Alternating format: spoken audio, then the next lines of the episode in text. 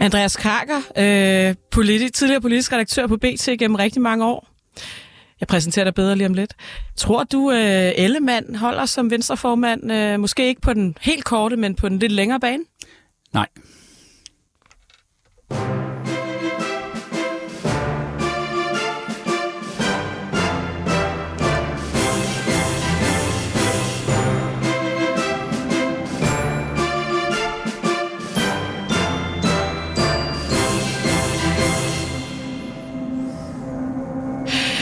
Velkommen til Mette og de blå mænd. Jeg hedder Sanne Fanø, og i dag har jeg med en ny medvært, fordi Anna Thysen er i Kenya.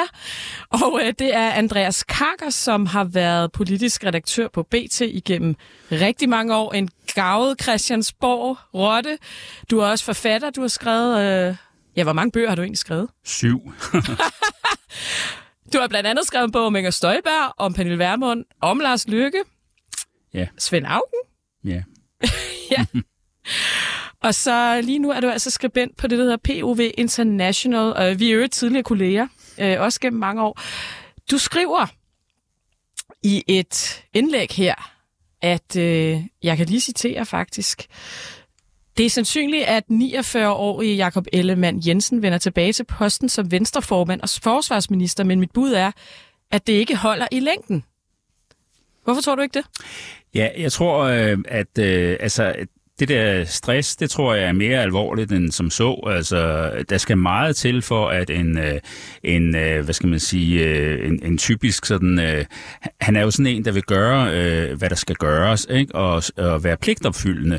Og det tror jeg, at derfor skal der meget til for, at han melder sig syg med stress. Det har han så gjort, øh, og jeg, jeg tror også, at han øh, vil øh, altså virkelig prøve at komme tilbage. Øh, men, øh, øh, men jeg tror, at øh, det simpelthen er for, for meget og for tidligt for ham. Altså, han kunne måske godt være blevet øh, formand noget senere, men det her med at blive formand nu, og så indtræde i en S-ledet regering for første gang siden 1978, det er, øh, det er en øh, stor øh, hvad hedder det, ting at bære på. Og så ydermere, så er det jo sådan, at han har en, øh, et relativt nyt ægteskab. Det er seks år siden, øh, han blev gift med øh, sin øh, kone, og de har et lille barn på fire år. Og hun er jo sådan en øh, moderne kvinde, øh, tror jeg, som øh, ligesom... Øh, altså, hun synes ikke, at det er hende, der skal gå hjem og passe barnet konstant, øh, mens han øh, pisser Hun er direktør? Hun er direktør i sit eget firma, ja, og... Øh, altså hun vil jo også øh, gerne øh, have, at, øh, at han tager noget af slæbet hjem, og det øh, tror jeg også gerne, han vil, men det er bare rigtig svært, når man er ny øh, formand for Venstre. Og øh, det er jo noget af det, vi skal tale om i dag. Grund til, at vi tager det op, jeg tror, det er tredje gang i det, i det her program, i træk, vi tager det op. Det er jo fordi, det stadig spørger rigtig meget på Christiansborg, hvad skal der ske med Jacob Ellemann? Og så er det simpelthen fordi, at Andreas Kakker jo har sagt det måske klarere end nogen anden jeg kommentator, jeg har hørt øh, snakke om det her. Og det er altså, at du ikke tror, han på sigt vender tilbage. Øhm, vi skal også runde balladen i Nye Borgerlige, og det gjorde vi faktisk også sidste uge. Men det var fordi, der havde Henriette Erkemann ikke trukket sig nu. Det, der så er sket den seneste uge, det er, at hun har trukket sig, og to andre er blevet ekskluderet fra partiets hovedbestyrelse. Hvad filan er der sket? Det skal vi snakke lidt om. Skal vi snakke lidt om den seneste måling? Regeringen bløder i den grad vælgere. Hvad foregår der? Det går rigtig godt for SF og Liberal Alliance. Så skal vi måske også lige runde, hvis vi kan nå det at øh, Dansk Folkeparti i personificeret af Anders Vistisen fra Europaparlamentet i den her uge, indleder et voldsomt angreb på Inger Støjberg, som de jo stod for et års tid siden uden for rigsretten og klappede af i deres små hænder. Og Måske vigtigst af alt, så øh, cirka om 20 minutter, så kommer Simon Emil Amitsbøl forbi. Han har skrevet bogen Insider. Og øh, Anna, eller hvad hedder det, Andreas Kakker, jeg kunne egentlig godt lige tænke mig at høre dig nu. Hvad synes du, det er, er det allermest interessant? Fordi nu er han turneret rundt jeg ved ikke, hvor mange medier hele ugen, så det er jo ikke, fordi der er noget nyt. Men hvad synes du, efter alle dine år på Christiansborg, og du har også været jo politisk redaktør under VLAG-regeringen, hvad synes du er det mest interessante spørgsmål, vi skal stille ham i dag? Jamen det er, hvorfor de overhovedet gik ind i den regering. Altså, han var jo kravlet op i et øh, træ, øh, Anders Samuelsen. Det kan man mene om, hvad man vil, men altså, han var kravlet derop, ikke? Og så, hvad hedder det, så sagde han kigge ind i disse stålblå øjne og se, se, hvor fast jeg står. Ikke? Og så, Indtil han fik ministerbilen. fik ministerbilen, og det er jo bare, altså en ned, det er jo simpelthen så ringe, ikke? Og det er jo klart, at det synes øh, vælgerne er et kæmpe, hvad hedder det, øh, et kæmpe øh, nedtur at, at være vidne til. Og så, øh, hvad hedder det... Så ryger han ud af Så Folketinget. ryger han ud af Folketinget. Det er jo helt vanvittigt. Det altså, var hvis, vanvittigt. hvis han i stedet havde, havde sagt, øh, jeg vælter den regering, og det har jeg sagt, kig ind i Storblå, og så væltede den regering, så havde han jo øh, været, øh, hvad hedder det, formand nu og sådan noget. Det tror jeg. Det skal vi snakke med Simon Emil Amitsbøl om om cirka 20 minutter.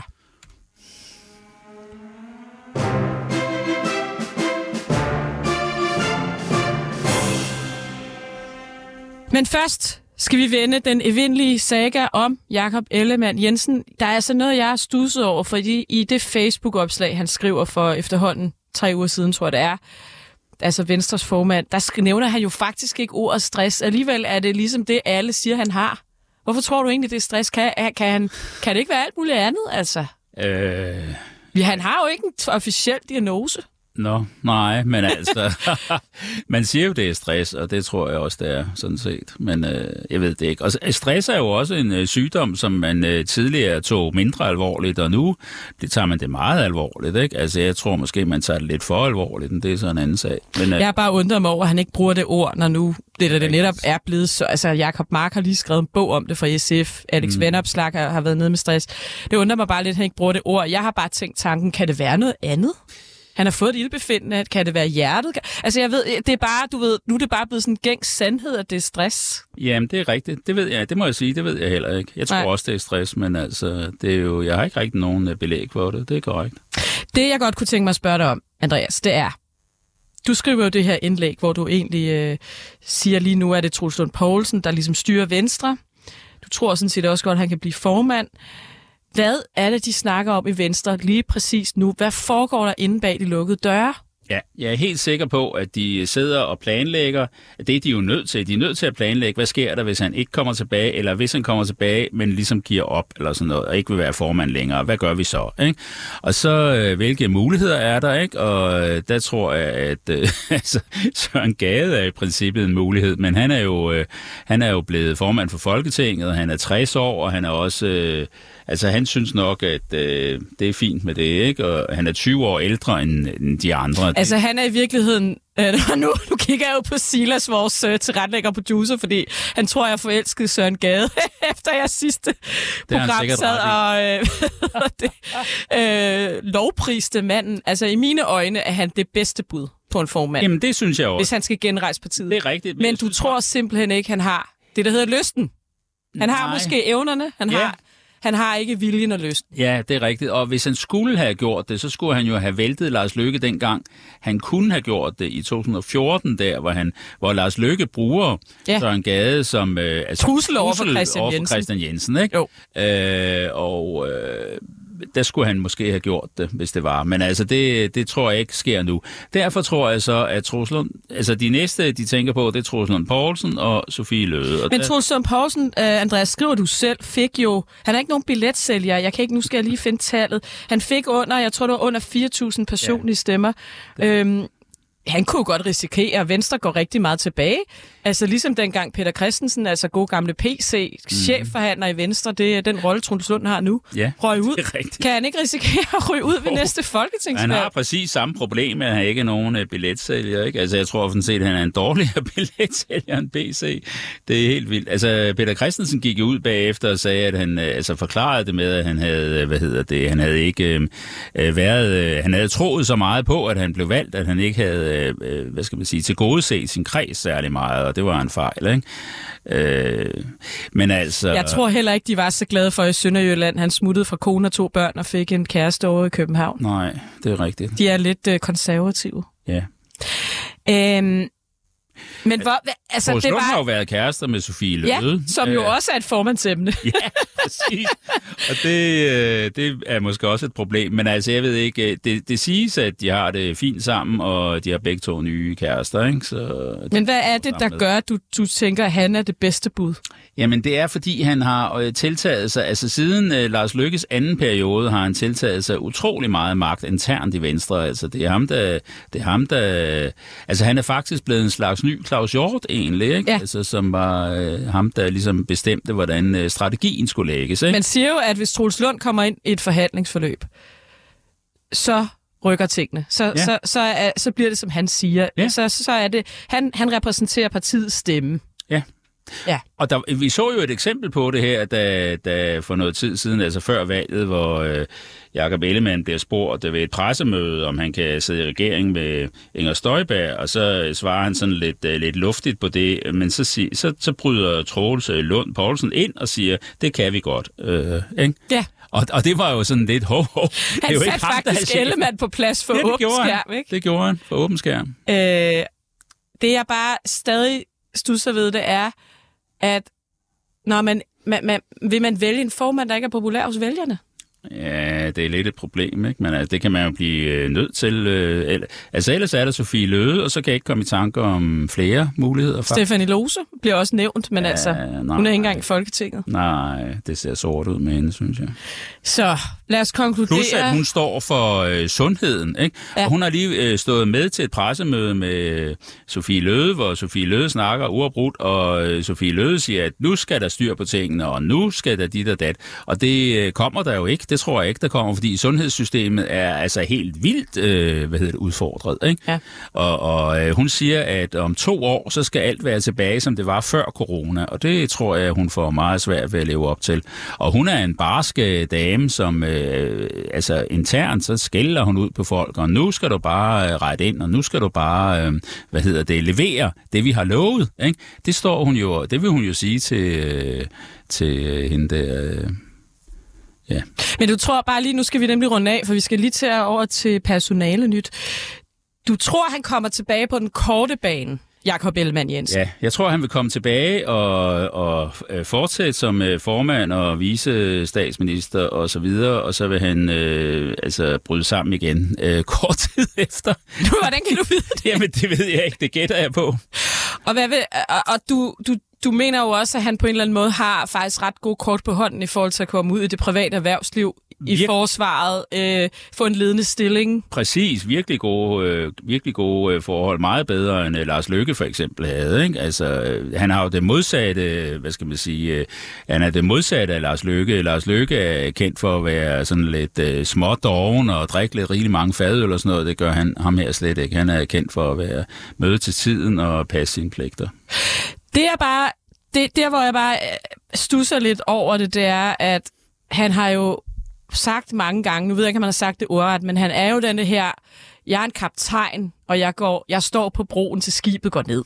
Han er et pligtmenneske, siger han i ja, mange er rigtigt. interviews. Tror du overhovedet, han ville kunne leve med sig selv, hvis han blev nødt til at, at give op? Jeg ved det ikke, men altså, hvad kan konen leve med? Altså, konen skal man også tage med i betragtning her, ikke? Ja. Vi skal til personalnyt. Medlemmerne synes, at jeg skal være den, der skal overtage stafetten fra Pernille. Jeg tror tilbage. Det er, for at være ærlig, lidt øh, mærkeligt. Og, og så kom den her mulighed i Bryggeriforeningen, og det vil jeg bare enormt gerne. Personale nyt. Vi tager den hurtigt, fordi øh, jeg kan se Simon Emil allerede rende rundt derude med sin øh, plastikpose, som jo er det, han bruger som taske. og øh, vi skal også nå at snakke nye borgerlige. Det kan være, at vi faktisk ikke når det, inden vi øh, taler med Simon Emil. Det må vi lige se. Vi er jo et program, der er lidt fleksibelt. Lad os kalde det det. Jeg hedder Sand Fanø. Du lytter til Mette og de Blå Mænd. Anna Thysen, er i Kenya den her uge, så jeg har min mangeårige kollega og politiske unikum, Andreas Karker, med mig i studiet i dag. Vi tager lige en hurtig runde personalnyt. Der er jo sket det siden sidste uge, at Henri- Henriette Erkemann, Nye Borgerliges næstformand, nyvalgt næstformand, endte med at trække sig. Og så har partiet efterfølgende, og det er altså et lidt sparet forløb. Jeg ved ikke, om vi kan nå at gå igennem det, men det håber jeg lidt. De har så ekskluderet to hovedbestyrelsesmedlemmer, der hedder Rune Bønnelykke og Jesper Høgedal. Øhm, og det er stadig lidt mudret, hvad der er foregået. Jeg håber, vi kan nå at gå ind i materien af det. Så er der jo sket det, at Moderaternes Jon Steffensen, som er tidligere teaterleder på Avenue T, han er blevet anklaget for dokumentfalsk af Ja, faktisk også tidligere mangeårig politiker Henning Dyrmose, som er formand for bestyrelsen derude, som påstår, at han skulle have forfalsket en underskrift for DBU's kommunikationschef som jo så er ud at sige nu, at han har i hvert fald ikke skrevet under på et eller andet dokument i den der bestyrelse. Utrolig sparet sag også. og så er der jo sket det, og det er jo en af de historier, vi må næsten må prioritere fra i dag, fordi der er sket rigtig meget den her uge, men det er jo faktisk en kæmpe historie. Det er jo, at tidligere, øh, ja, vi nævnte ham før, Venstre Næster øh, Claus Hjort er blevet tiltalt for at lægge statshemmeligheder til udenlandske magter, tror jeg faktisk paragrafen hedder. Øhm, og det er jo så Peter Hummelgaard, justitsministeren, der i sidste ende har nikket ja til det, men det er jo så statsadvokaten, der har lavet tiltalen. Rimelig sparet sag også. Jeg ved ikke, hvor meget vi når at tale om det. Der er jo også blevet, det er blevet dækket rigeligt.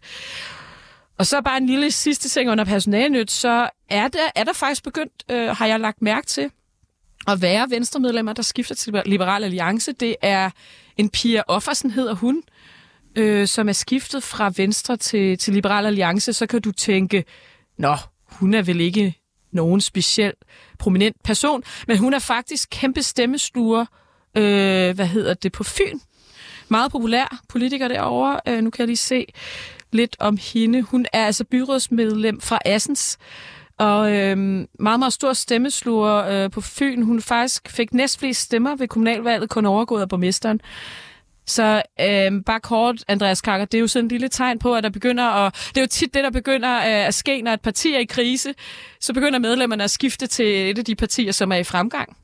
Eller hvad tænker du? Ja, men altså, det er jo helt klart, at øh, hvad hedder det, mange venstre medlemmer er jo utilfredse med, at, øh, at, øh, at Ellemann er gået i regering med Mette Frederiksen. Ikke? Altså, det var jo hende, han, der var hans hovedfjende før valget, og nu de bedste venner. Ikke? Og det er, det er lidt hurtigt at skifte til det der. Ikke? Men altså, øhm, mange venstrefolk vil nok øh, foretrække stemme på et parti, der ligesom stadigvæk er borgerligt, og det er Liberal Alliance.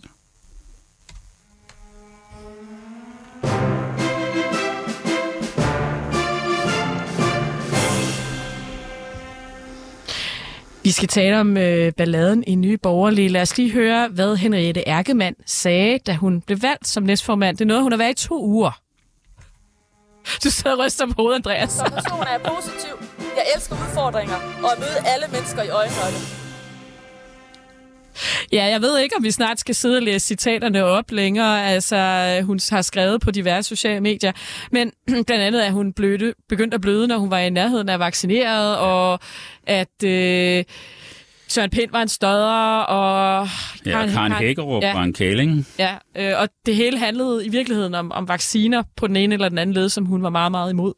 Hvad Vi skal lidt ned i substansen lidt, for den, fordi det, der jo så er sket siden det er, BT har jo afsløret, at man allerede, da hun stillede op som folketingskandidat, faktisk fandt ud af, at hun havde skrevet de her ting, og begyndte at gå ind og slette mange af de her opslag. Man har ikke fanget det hele, men man, man stemte faktisk imod i folketingsgruppen, at hun skulle være folketingskandidat op til folketingsvalget. Alligevel vælger man så at det giver hende grønt lys for at stille op som næstformand. Hun bliver valgt. Du har skrevet en bog om Pernille Værmund, Andreas Karker, værdikrigeren. Mm-hmm. Hvad tror du, hun sidder og tænker nu? Ja, men altså, jeg tror, hun selvfølgelig er ked af øh, det, den måde, det er forløbet på, men jeg tror altså ikke, hun ligesom tænker, at øh, fanden så også, jeg skulle være blevet. Altså, det tror jeg faktisk ikke, hun gør. Hun er jo ligesom, øh, hun, hun har jo sagt fra starten, ja, altså hun har jo, øh, hun troede jo, hun kunne blive minister i en borgerlig regering, ikke? og nu kan hun se, at det kan få lange udsigter, altså i hvert fald tre år, måske længere, ikke? før der nogensinde kommer en borgerlig regering. Øh, og det, det gider hun simpelthen ikke øh, bruge hele sit liv på. Øh, hun har jo brugt virkelig meget tid på at og, og tale med altså, journalister og alt, hvad der ellers hører til at være partiformand. Øhm. Men tænker du ikke også, at, at hvis nu, at øh, nu laver vi lige kontrafaktisk historieskrivning her, men hvis nu nye borgerlige, eller hvis nu Danmarksdemokraterne aldrig var blevet dannet, og og så videre, ja. så kunne det være, at det parti faktisk var kommet op over 10 procent, og så havde hun måske haft en helt anden Så tror jeg også, rygvind. hun var blevet. Ja, Tror Ja. du ikke, hun var blevet som Jo, jo, det tror jeg. Der er så det, det der yderligere med det her valg af, af hende der som næstformand, at at hun har jo, øh, altså hun fik jo et eller andet 50-60 procent af stemmerne, selvom der var et eller andet 5-6 kandidater. Øh, og de der, hvad hedder det, der har stemt på hende, de må jo have, de må jo have læst hendes opslag. De må jo have vidst. De går jo ind for, at hun, de synes, det er okay, at hun siger det der. Ikke? De, Jo, og, og Lars Bøge Mathisen har jo også Ja. ja. flirtet lidt med nogle, altså slet ikke i samme omfang, men han har under corona Ja. flirtet lidt med nogle konspirationsteorier. I hvert fald været krit, lidt kritisk over for vacciner, har også udtalt noget med, at World Economic Forum var en slags skyggeregering og så videre. Ja. Så han er jo heller ikke fordi, at han er fuldstændig... Nej, uenig altså vi har simpelthen, øh, altså vi har, øh, øh, de har byttet en formand og en næstformand, der var sådan okay politisk, ud med to konspirationsteoretikere. Det, sådan ser jeg på det. Og, og det er jo øh, klart, at øh, konspirationsteoretikere, de kan jo have en vis, øh, dem er der nogen, der stemmer på, ikke? men altså, der er ikke så mange igen, vel? Så jeg, jeg, jeg føler lidt, at øh, de simpelthen øh, risikerer at ryge ud af Folketinget ved næste valg. Øh, Men er der ikke også... Nu skal vi jo tale om sammensmeltning i Blå Blok med, øh, med, med Simone Milamitsbøl øh, lige om lidt. Han sidder derude og drikker Cola Zero, kan jeg se. Uh, er der overhovedet plads til alle de her højrefløjspartier? Det er der ikke. Altså i hvert fald to af dem skal lukke og slukke, tror jeg.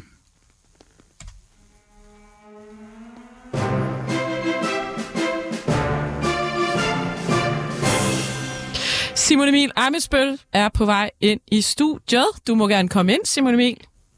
Goddag. Goddag. Du skal sætte dig derover til... Hej. Hej, Simon Emil. Og øh, bare lige for en god ordens skyld, skal jeg jo lige sige, Simon Emil og jeg er jo en slags kolleger her på kanalen. Så, men øh, det tager jeg ikke, øh, bider jeg ikke mærke i dag. Kan jeg Heller godt i dag. fortælle dig. Jeg, jeg, jeg tager ikke taget fløjelshandskerne på. Velkommen. Tak skal du have. Tillykke med bogen. Hvordan har din øh, uge været? Øh, hektisk. Øh, jeg har, har sagt lidt for sjovt, det er jo næsten som at lancere et nyt parti. som, som Du har lanceret flere partier, end du har skrevet bøger. Ja, 2-1 står det i øjeblikket, men øh, det kan jo ændre sig. Simon Emil Amitsbøl, du har skrevet bogen Insider. Mm-hmm. Det er sådan en, det kunne jeg måske godt lige tænke mig at starte med at spørge dig om. Det er jo en tell-all-bog, som man kalder det i USA.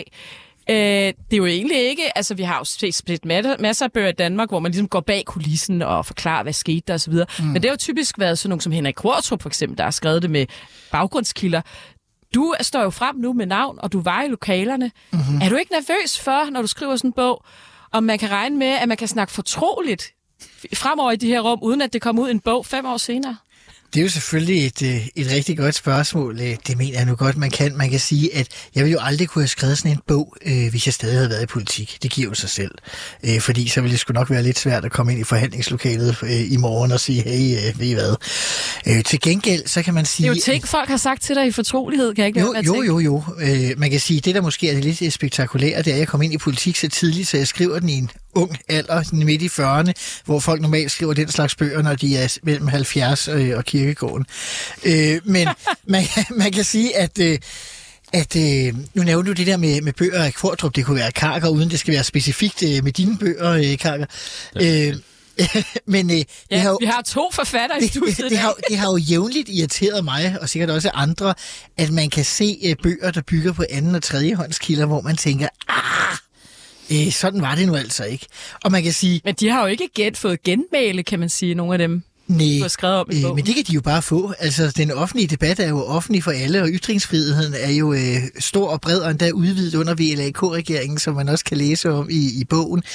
Øhm, og man kan sige, jeg synes egentlig på en eller anden måde, altså jeg har da også været kilde til Andreas og andre i et utal af gange, det vil jeg da gerne, jeg er uha, ikke? Øh, og det vil jeg da gerne indrømme.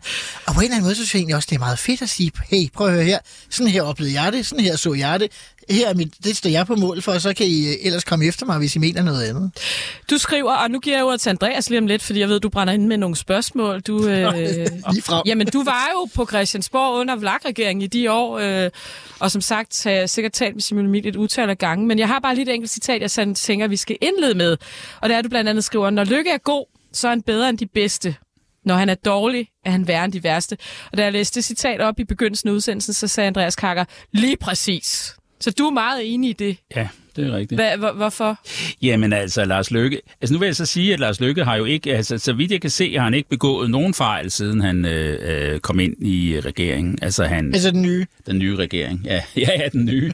Hvad hedder det? Han har, øh, han har også lært af tidligere tider at sige fejl, vil jeg tro, ikke? Og øh, altså, han ved udmærket godt, at han skal ikke overstråle Mette Frederiksen, og han skal faktisk heller ikke overstråle Jakob Ellemann, selvom det er lidt svært, ikke?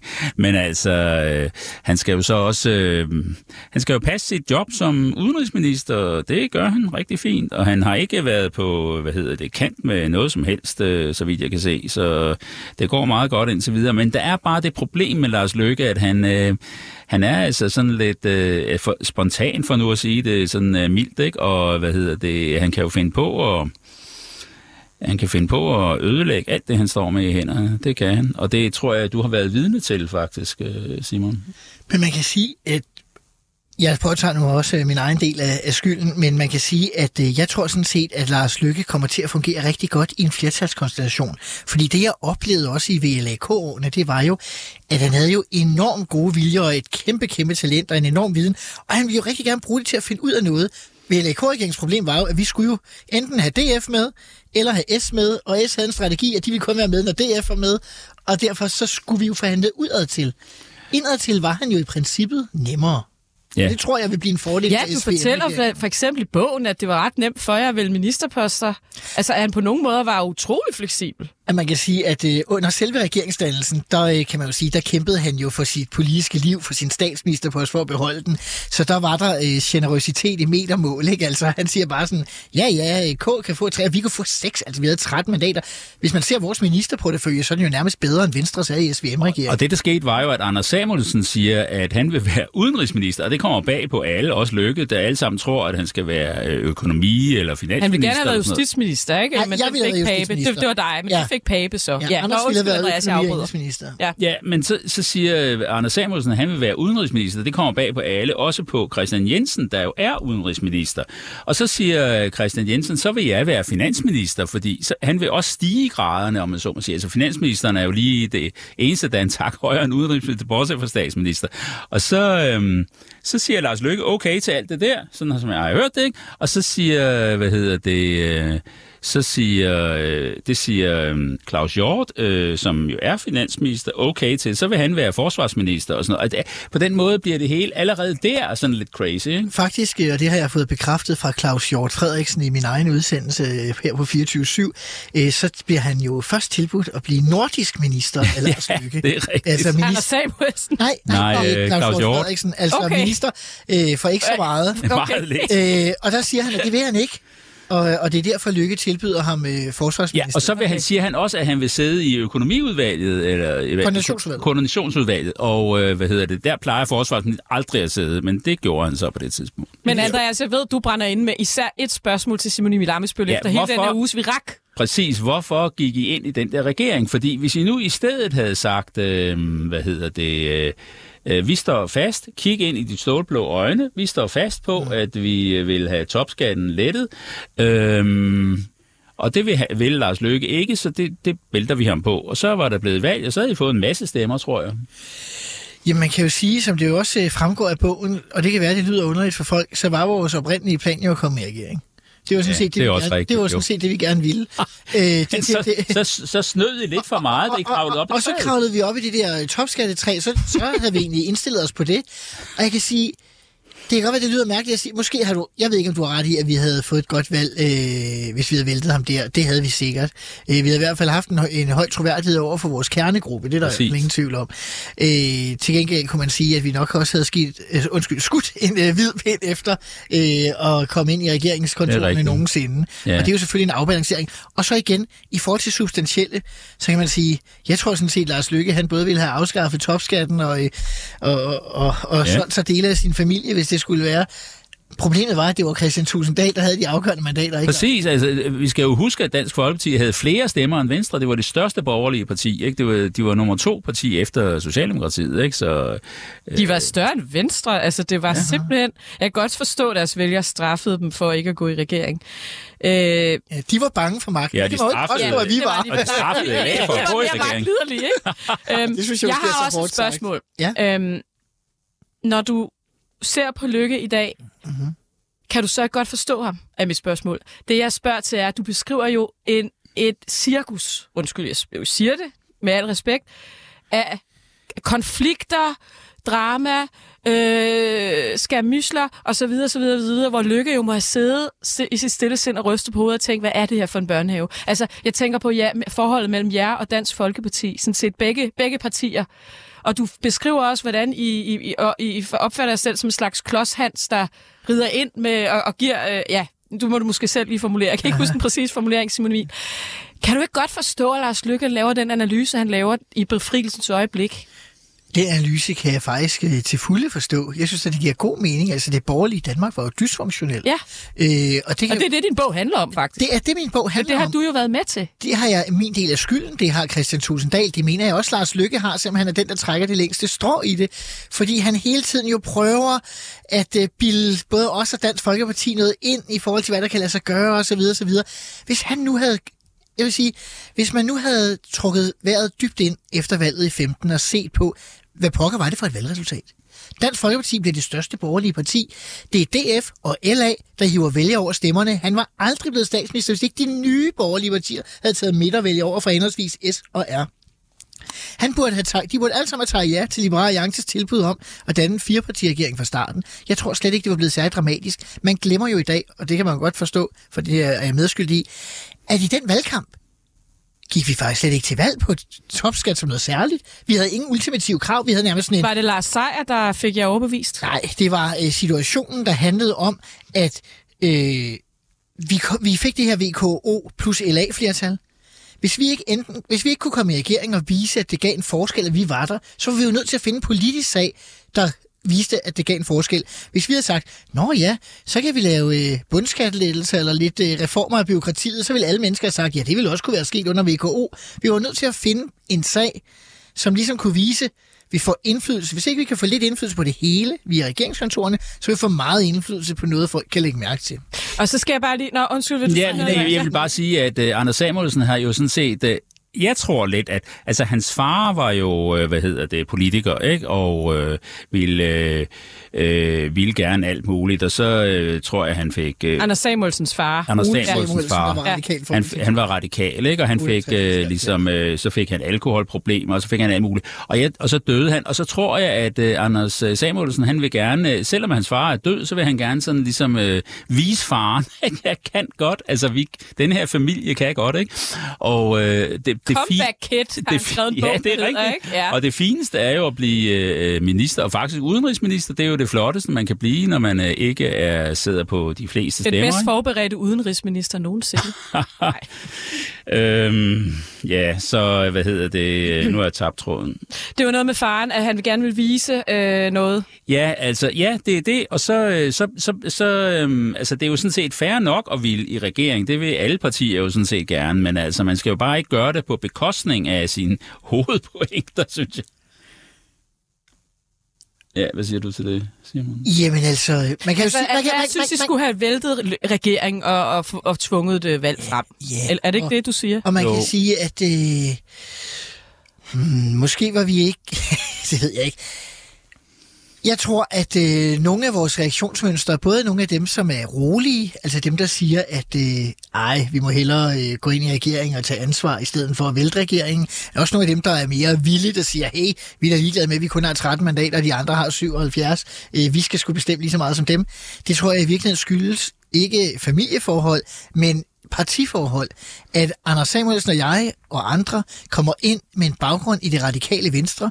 Øh, man kan jo sige meget om det radikale venstre, men de jo ligesom øh, har en iboende øh, højere selvbevidsthed end de fleste omkring, at øh, jeg kan se, at Andreas er enig i den del af det. Meget enig i, Andreas. Øh, så, så, Ender der ret? så vi havde sådan en opfattelse, jeg havde i hvert fald, det kan jeg jo sige for mig selv, altså jeg har altid haft en opfattelse, jeg var da ligeglad med, om man havde 5 eller 55 mandater, det betød jo ikke noget. Hvis man var en del af et flertal, så var de jo nødt til at have en. Øh, det skulle man ikke lade sig distrahere af. Jeg har også et spørgsmål Forskellen var jo bare, øh, hvis jeg bare lige må tilføje ja. det, at hvis vi nu havde været radikale, så havde vi kunne sige, hey, vi gider ikke jer mere, vi går over til de andre på den anden side af gaden. Ja, det kunne I Vi ikke. havde placeret os så langt ude, i hvert fald på den økonomiske politik. Vi kan kun højre, samarbejde så med vi kunne borgerlige kun partier. samarbejde med de borgerlige. Ja. Ja. Ikke? Det, jeg ikke forstår, hvis vi også lige skal pege pilen over på nogle af de andre øh, samarbejdspartnere, eller hvad man skal kalde det, modsamarbejdspartnere. Hvorfor gav de jer den ikke? Altså, I havde den ene mærkesag. Det behøvede jo ikke at være at fjerne topskatten. Det kunne være at lette den et par procentpoint.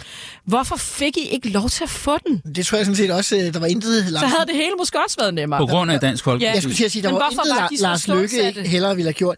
Ja, man kan sige, at øh, det man jo glemmer måske også, det er, at i, det her, øh, i den her tid, der havde Christian Tusinddal jo øh, travlt med ikke så meget at være støtteparti, men mere ved at blive snydt af Mette Frederiksen og Henrik Sass. Fordi de havde bildt ham ind, at Pia Kærsgaards gamle øh, øh, fantasiforestilling om, at Dansk Folkeparti kunne blive det 21. århundredes radikale venstre, der kunne sidde i midten af dansk Præcis. politik og bestemme om V eller S skulle have statsministerposten, at det var rigtigt. Det Ja, lød det kan jeg som godt om, huske, han stod og turnerede med Og- bag, bag lukkede og- døre, når og- han holdt og jeg vil sige- os. Præcis, det, Det det de også stået og sagt til mig, at, ja. at jeg spurgte, hvad hedder det, en eller anden øh, fremtrædende DF'er, hvad betyder den der tale, han lige har holdt, øh, Thulesen? Og så siger han, det betyder, at vi er det nye radikale venstre. Ja. Det sagde han. Det ja, var planen. det var hans drøm, og det sjove er bare lige en lille bitte krølle på den hale. Hans far var radikal, og han stemte faktisk radikal, så vidt. Han, har- han har været radikal i sin pure, pure, pure ungdom, Christian Tulsendal. Okay. No. Pia Kærsgaard også stemt på Himmer Bavnsgaard, ved jeg. Ja. Øh, det skriver hun i sin erindring. Det er sjovt, ikke? Nå. Jo, Men- det er men- sjovt. Men jeg vil bare sige, at, at øh, vi prøvede jo faktisk, jeg ved ikke, om jeg har gjort det til dig, Andreas, det kan jeg ikke huske specifikt, men vi prøvede jo faktisk at sige til journalister og kommentatorer osv., hey, prøv nu at høre her, det der kan jo ikke lade sig gøre. Det kan jo ikke lade sig gøre, at et parti øh, som Dansk Folkeparti, som lige meget hvordan man vender et rette, selvfølgelig på den økonomiske politik er et midterparti, men de havde jo den spejlvendte problemstilling dengang af os, at de på udlændingepolitikken er et til højre parti. Og selvom Mette Frederiksen har flyttet Socialdemokratiet til højre på udlændingepolitikken, så kan man jo se, hvis man ser, hvad Dansk Folkeparti i dag, de kan ikke være med i en hjælpepakke, fordi de ikke vil have, at folk med en anden etnisk baggrund skal fordele pengene. Det er jo noget helt andet, end det Socialdemokratiet mener. De er ude til højre på den del, og derfor kan de heller aldrig blive et midterparti. Det er Øh, rigtigt. jeg kan ikke lade være med at spørge. Men der var ingen, der ville høre på den historie dengang. Alle var så fascineret af, at, at han havde fået 37 Dengang, mandater. dengang var der også mere, øh, hvad hedder det, fokus på udlændingeproblematikken, øh, ikke også? Og, øh, hvad hedder det, øh, ja, det var der. Hvad med, nu nævner du slet ikke i bogen, hvor du ser Liberal Alliance stå i dag, et- og, og du har stadig heller ikke vil sige til nogen, hvad du, hvem du egentlig stemte på ved folketingsvalget. Kan du ikke lige røbe det her? Jamen, som jeg siger, at øh, jeg overvejede, om jeg skulle stemme øh, LA, V, M eller R, altså de fire øh, partier med et liberalt tilsnit, og jeg kan garantere, at det endte med at blive et af de fire. Det er nok det nærmeste, jeg kommer Det er med. bare fordi, du langer også, og jeg tænker ikke, vi skal gå ind i det nu, men du langer også ud efter Henrik Dahl i bogen og siger, at han ikke er rigtig liberal. Er du overhovedet rigtig liberal? Er du ikke i virkeligheden stadig bare radikal, eller moder- øh, moderaterne, eller Jeg vil sige, at øh, jeg, jeg tror, at øh, man kan sige, at jeg er jo det, som Liberal Alliance var, da vi genstartede Liberal Alliance i 2009, nemlig et på økonomisk politik ret pænt til højre, på øh, værdipolitik globalt orienteret. Det var den firkant, Anders Samuelsen rendte rundt med at sige, vi skal være økonomisk liberale, globale ori- orienteret parti. Den firkant, den er der utrolig øh, få øh, partier, der går efter. Det er fordi, man kan sige, man deler politik op i fire kvadrater. De tre andre, de har sådan 30 procent cirka hver, og den sidste, som vi snakker om, har kun 10. Og derfor sidder alle jo altid og tænker, uh, hvis vi kunne komme hen og få de der store firkanter, kan vi blive et stort parti. Måske kunne man også bare øh, tale om det andet. Men jeg medgiver dig, da, at Moderaterne i hvert fald øh, på mange stræk øh, prøver at gå ind i det der område. Venstre har jo egentlig også gjort det med Jacob Ellemann. Og jeg synes også, at man skal være fair over for Alex Vandopslag, at han har forsøgt det øh, at gøre, gå til dels i den retning øh, det seneste års tid, hvis man ser øh, Støjberg-sagen, altså Instrukskommissionen osv. Altså, Ole Birk Olesen holdt jo den flotteste tale i Folketinget af alle, og den var jo ikke i den stil, jeg kritiserede LA for i 2019. Det kan man ikke sige har du noget, øh, du, mange, du brænder inde med øh, i forhold til Simon Emil med Andreas Kakker? Ja, men jeg tror, jeg brænder ind med det. Det er okay. altså, jeg tænker bare lidt, altså, vælgerne har jo faktisk kasseret, øh, hvad hedder det, vælgerne har kasseret Anders Samuelsen, og partiet har kasseret dig. Du prøvede at blive formand, og så... øh, Det er mere nuanceret end som så, men det kan vi jo snakke om. Jeg, jeg vil sige, at øh, det var jo faktisk sådan, at vi få dage efter valget i 2019 øh, valgte øh, Folketingsgruppen Alex Vanopslag med fire stemmer mod nul, øh, inklusiv min egen. Øh, så der var øh, jo aldrig noget kandidatur sådan, i den egentlige forstand. Præcis, men øh, siden da, så er Vandopslag jo altså øh, faktisk øh, steget og steget i meningsmålingerne, og nu er han, øh, hvad hedder det, ved at være øh, den største i... Ja, hvad var det, vi sagde? Blå Det, det blok, tredje øh, eller fjerde største parti ja, i det Folketinget helt i målingerne lige nu. Og ja. det, og det under jeg ham, og jeg tror, det var godt både for Alex, for mig og for Liberal Alliance, at det var ham, der blev formand for partiet. Okay, så der er du. Der kommer en toer, kan jeg forstå. Ej, det er Eller- mere lidt en joke, fordi der er så mange, der har sagt... Outsider. Ja, det har jeg nemlig selv, det har jeg fuldstændig selv sagt, den skulle hedde. Og det er fordi, der er så mange, der siger, Nå, men du, øh, du stopper der ved valget, hvorfor fortæller du ikke noget om det, vi lige talte om, med at du forlod LA og så videre? Og så plejer jeg sådan lidt afvæbnende at sige præcis det, I siger her, det kommer i outsider. Det glæder Det vi os til. Tak skal du have, Simon Emil Amitsbøl, fordi du var med i Selv dag. tak.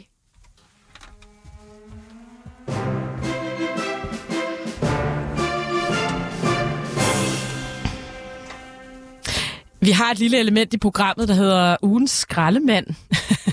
Og det, det, det er den måde, vi lige runder Claus Hjort på i dag. Der er altså, der er også vedtaget en akutpakke. Altså, det har virkelig været en uge med rigtig meget på programmet. Men jeg vil rigtig gerne nå at tale om Inger Støjberg og Anders Vistisen af Dansk Folkeparti, fordi det er nemlig også noget, du har rigtig meget kendskab til, Andreas Kakker. Men jeg vil lige læse et par citater op, og ugen skraldemand, det er jo sådan et element, øh, der er i det her program, som jeg øh, har besluttet mig for at tage op igen, som har været med tidligere, og det er det er dem, der simpelthen skal ud og rydde op i regeringen i, i løbet af ugen, og øh, måske sige noget, hvor man tænker, det synes du ikke er specielt fedt, du skal stå og sige, men det er du ligesom forpligtet til. Og det handler om den her tiltale, der er mod Claus Short, hvor jo Venstre er jo med i regering, og det vil sige, at de på også en eller anden måde har skulle nikke, ja, nikke til, at den her tiltale øh, er, er, er, kommet øh, til verden, efter at Claus Hjort jo ikke længere er medlem af Folketinget, og dermed har fået ophævet sin immunitet.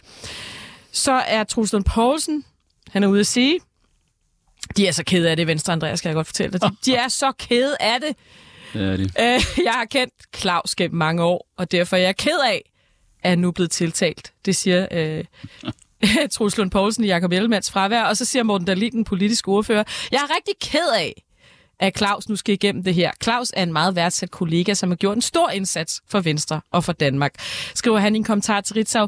De er ked af det, Ja, men altså, de er jo selv med i regeringen. Ja, jamen, det er rigtigt, men altså... Hvad, hvad, hvad, hvad, hvad, hvad Claus- foregår der? Jamen Claus, man, det, det man skal huske, det er, at Claus Hjort er simpelthen, altså internt i Venstre, er han en kæmpe figur. Og faktisk også øh, altså, en, som, øh, hvad hedder det, Dansk Folkeparti følte, at de kunne, øh, hvad hedder det, snakke godt med og sådan noget, ikke? Øh, dengang de var store. Og øh, altså, han var, jo, øh, han var jo manden, der sammen med Anders Fogh fra 1998 til 2001 lagde den plan, der gjorde, at øh, Venstre vandt valget, og, og, og Lars, øh, Anders Fogh sad på magten i tre perioder. Ikke? Øh, og øh, altså...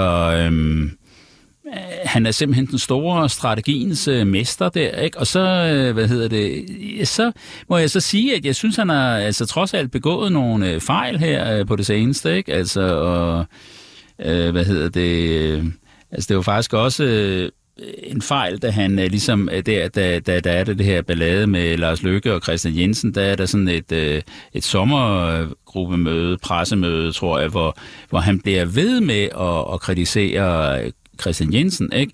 Øh, på et tidspunkt, mm. hvor man ligesom tænker, Ja. nu, nu er det Ja. sådan faldet til ro, ikke? Han går Så- faktisk selv ud til så pressen selv på ud til TV2 pressen og siger, præcis, du og skal ikke angriber- underløbe Lars Løkke, han er formand, og ja. Ja, præcis. Og det skaber bare endnu mere ballade, fordi det er ham, der siger det, ikke? Og, han, øh, og så har han jo også her, øh, hvad hedder det, jeg har jo set de der klip, der bliver vist på TV2 News, hvor han øh, for, blandt andet taler, men jeg tror også, han har talt med andre, men jeg har i hvert fald set, at han taler med Libert, ikke? Mhm. Mm-hmm. Det der Libert-show, ikke?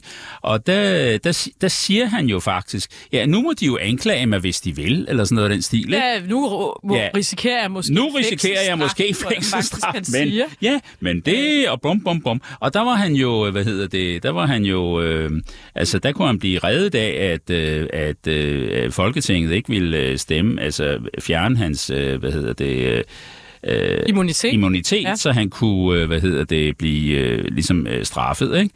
Men der må han jo også have vidst, at hans, øh, hvad hedder det, folketingsmedlemskab sang, sang på sidste vers, og så nu er han øh, så ikke længere folketingsmedlem, og så, øh, så falder hammeren, ikke? Men hvorfor Og- tror du, at Venstre nikker ja til den her tiltale? Det gør det, fordi de er i regering. Jamen, altså, man kan Jamen, de sige, går på de kompromis med næsten det, jeg, alt. Det jeg, nå, men det, jeg tænker er, det er for sent at sige nej nu. Altså, når statsadvokaten laver en tiltale, så kan man jo ikke som regering sige, nej, den vil vi ikke følge. Nej, og jeg kan tror... Man, det, det, de kunne godt have stoppet den her sag tidligere, Ja, det kunne de. men det er for sent at gøre det nu. Ja, og jeg tror også, det hænger sammen med, at de vil have Lars Finsen, øh, hvad hedder det, buret ind. Og hvis man vil have ham buret ind, så er man nødt til også at bure Claus Hjort Frederiksen ind, fordi deres forseelser minder om hinanden. Ikke? Altså, jeg er heller ikke helt øh, grundigt inde i det der, fordi man skal ligesom være meget nørdet for at gå ind i det, men altså, øh, hvad hedder det, øh, så vidt jeg kan forstå, så har han i hvert fald sagt noget til sin mor, om det Lars Finsen, og øh, det er jo, øh, altså,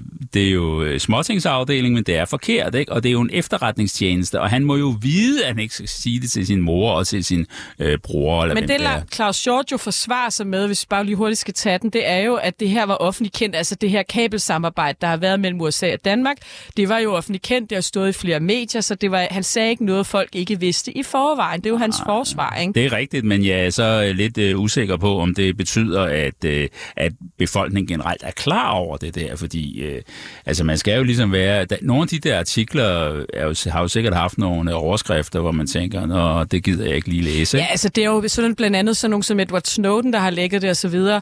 Men det der jo selvfølgelig er, det er, når en tidligere forsvarsminister så går ind og bekræfter, og det gør han jo i nogle af de her udtalelser, de her, det her samarbejde, så er det jo så er det på en eller anden måde next level, ikke? Altså. Jo, det er det. Og det vidste han jo også godt. Han vidste godt, da han sagde det. Ja. Men han har bare troet, om det har stået i nogle aviser, så jeg siger jo ikke noget, som folk ikke ved i forvejen.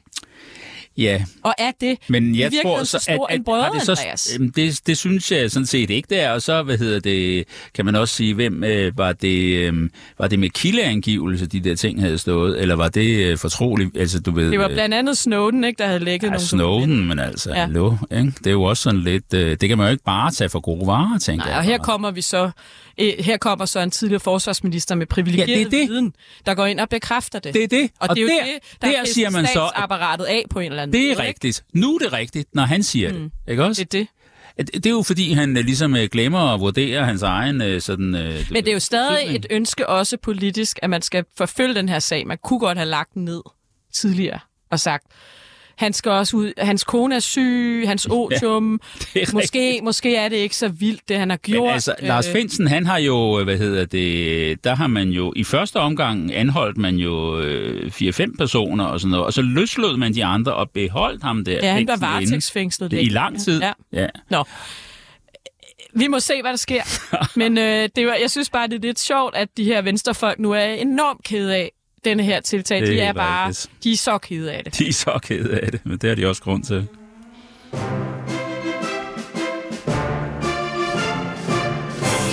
Jeg har lagt mærke til noget vildt i den her uge, Andreas, og det er Anders Vistisen. Ja. Han er, man kan godt sige, det kan godt være, at han ikke er super kendt i den brede offentlighed, er han men ikke. han er meget, meget tæt på Morten Messerschmidt. Han og Morten Messerschmidt sad jo i Europaparlamentet sammen gennem mange år. De er meget tætte allierede. Han var også en af dem, der var ude og støtte, fuldtonet støtte Morten Messerschmidt under formandsopgøret i Dansk Folkeparti. Han er jo ude i et debatindlæg i Jyllandsposten den her uge, og nu citerer jeg, og langt kraftigt ud efter Inger Støjberg. Han siger blandt andet, Inger Støjberg er en af de klareste eksponenter for den demokratiundergravende retorik og løgnagtige trumpisme i Danmark. Hele hendes fortælling om barnebrud og hendes dom i rigsretten bygger på både kalkuleret og en kalkuleret og kynisk løgn. Hele Støjbergs øh, forarvelsesfortælling bygger hermed på en politisk løgn, der alene har til formål bevidst at vildlede vælgerne, skriver han. Og så kan jeg lige citere Morten Messersmith fra, da Inger Støjberg blev dømt i rigsretten. Så siger Morten Messerschmidt, før han blev formand, ved du hvad, Inger, hvis Inger Støjberg gerne vil være formand for Dansk Folkeparti, så tror jeg allerede nu her i aften, at jeg kan sige, at så vil jeg klappe i mine små hænder, så stiller jeg ikke op, siger han så til TV2. Det er også løgn. Hvorfor går hans tætteste, en af hans tætteste allierede så nu ud, nu, et år efter øh, den Ja. her dom, eller faktisk mere end et år, og angriber Inger Støjberg og kalder hende nærmest det dansk svar på Donald Trump? Hvad, for, hvad er det, der foregår, Andreas Ja, men altså, der foregår det, at øh, hun har fået et fantastisk godt valg, og øh, hvad hedder det, øh, Dansk Folkeparti har fået et relativt dårligt valg, og det er sådan set det, det handler om. Ikke? Og så nu angriber han hende så, men det er jo, altså, det er jo lidt, jeg synes, det er noget, sådan set lidt noget sludder, hvis de sådan siger. Og de, altså, de bakkede jo Det også... er jo hyklerisk. Altså, det er meget hyggeligt. de har jo, at de, når, det er det parti, der har bakket hende allermest op. Altså, øh, Ja. Pia Kærsgaard var, sad på første række i rigsretten. Hun kom ud og grædende ud. Ja, men de ville have en som Øh. formand, det sagde de jo. Ja. Ja. Så hvad, hvad, hvad får han ud af det Anders Ja, men ikke noget, tror jeg, men altså, jeg ved ikke, øh, han prøver vel at at være en slags, øh, en slags bulldog for, øh, for Messersmith, ikke? Men altså, jeg synes bare, at det er, jeg synes, det er lidt komisk. Jamen, det er bare fordi, nu har vi lige, har, nu har vi lige præcis talt med Simone Emil Amitsbøl om nedsmeltning i Blå Blok. Og hvad laver de nu? De bliver så ved med at ligge og Jamen, angribe altså, hinanden. sandheden og er jeg jo- kommer til at tænke på, jeg er jo vokset op i øh, 80'erne og 90'erne, ikke? jeg kommer til at tænke på alle de her små venstrefløjspartier. Ja. Kap og sap og Ja. øh, marxistisk, troskistisk, Og til sidst lagde man dem sammen. Bla, bla, bla. Man lagde dem sammen i enhedslisten, og så ja. Ja. gik der et par valg, og så begyndte de at, at, at, at træde frem, og så havde de de der, så havde de det der problem med, at det var øh, gamle, øh, hvad hedder det, øh, øh, øh, ældre mænd med store skæg og sådan noget, og det var ikke solgt ikke særlig godt. Og så, så sendte de øh, Johannes Schmidt øh, Nielsen ud, ikke? og det var rigtig godt. Ikke? Og siden da har de haft øh, yngre kvinder som formænd, ikke? eller som talsperson, og det er gået rigtig godt. Ikke? Og nu er, det, nu er det blå blok, der ligger er og, det og, og blok, har der ligger små og- øh, underlige fløjekampe. Og, Men hvis man skal sammenligne med, med. Øhm. venstrefløjen dengang, så går der jo øh, to-tre valg, før de, før de kommer til øh, at, at samarbejde igen. Altså, det gør der jo. Og det er jo og- det igen, så vender vi tilbage til Simone Milamis bog og Lars Lykkes projekt. Det er det, Lykke har siddet og tænkt, jeg gider Ja. simpelthen ikke det her Det det. show. Jeg tror også, han tænkte det måske lidt i forvejen, men det der, det har i hvert fald øh, gjort, at han tænkte, vi skal have en regering hen over midten, hvor vi kan holde øh, både, øh, både blå bloks, og på det tidspunkt var øh, øh, øh, stram kurs jo også lige ved at komme ind. Altså, de fik jo et eller andet 1,7 Ja, eller sådan noget, ikke? Og Claus Riskær, så det så endnu værre ud, ikke? Og... Øh, men det er stadigvæk slemt, ikke? Og øh, Lars Løkke har fuldstændig ret i, så lad os holde de der øh, venstrefløjs, altså du ved, enhedslisten ude på den ene side, og de der blå øh, galninge på den anden side, hold dem ude. Og så, så sidder vi også professionelle, der ved, hvad der foregår. Så sidder vi og laver politikken, og det er jo indtil videre gået, øh, ja, det er jo så ikke gået særlig godt. Ah, Jeg skulle Vi lige til at vi sige, har vi har ikke 20 nået at tale særlig meget Ja, om den jeg her tror- nye måling, der Det er er rigtigt, men jeg tror, øh, ja, Du har det er helt rigtigt. på Facebook, og så så jeg, at Ja. du skrev, tak for kaffe, så Ja, bare, det er rigtigt. Men altså, jeg tror, jeg tror bare, at de der vælgere, de kommer tilbage, i hvert fald til S, og Moderaterne, de er ikke øh, faldet så meget, og så øh, tror jeg måske, det bliver lidt svært for Venstre at få dem igen, ikke? Men altså, jeg Men tror, altså, de kommer de- tilbage. Hvad er det øh, nu? Det, de er sure over Ja. nu, det er jo, øh, det er jo stor bededag, ikke? Og det er jo helt vildt, som folk er hi- ophidset over den der bededag, ikke? Jo, altså, Og det har jo ikke noget at gøre med folkekirken eller noget. Det er fordi, de er trætte af at miste en, øh, en konfirmationsdag og sådan noget, ikke? Men altså, helt ærligt. altså Når man du, tænker synes, du, de, synes du, det er kørt for meget op? Ja, det der? synes jeg, og det er jo også, altså, hvad hedder det, i, i, i nabolandet Ukraine, der bliver bygningerne smadret hver eneste dag, at folk bliver dræbt, ikke? Og så vil vi ikke afgive en fridag, helt ærligt, ikke? Vi skal faktisk til at, at stoppe programmet. Jeg synes, det har været en kæmpe fornøjelse at se dig igen. I lige måde. Dejligt at se, at du er uh, still standing. Yes, thank you. Og jeg håber, du vil være med en anden gang. vil Måske på fredag, fordi Anna er væk i to uger. vil jeg har slet ikke spurgt dig, men det kunne, kunne være hyggeligt. Det er fint. Og så vil jeg gerne sige, vi har nået rigtig mange emner i dag. Jeg er rigtig glad for, at I lyttede med til Mette og de blå mænd. Jeg er sikker på, at øh, det ikke bliver mindre vildt i næste uge. Vi har selvfølgelig ikke rigtig nået at runde øh, etårsdagen for invasionen i Ukraine. Lars Lykke har givet et stort interview i Weekendavisen omkring det. Det kan vi måske vende i næste uge. Øh, jeg hedder Sanne Fane, og med mig som medvært i dag havde jeg min estimerede kollega gennem mange år, Andreas Kakker, forfatter, tidligere politisk redaktør på BT, skribent på POV International. Tak fordi I lyttede med.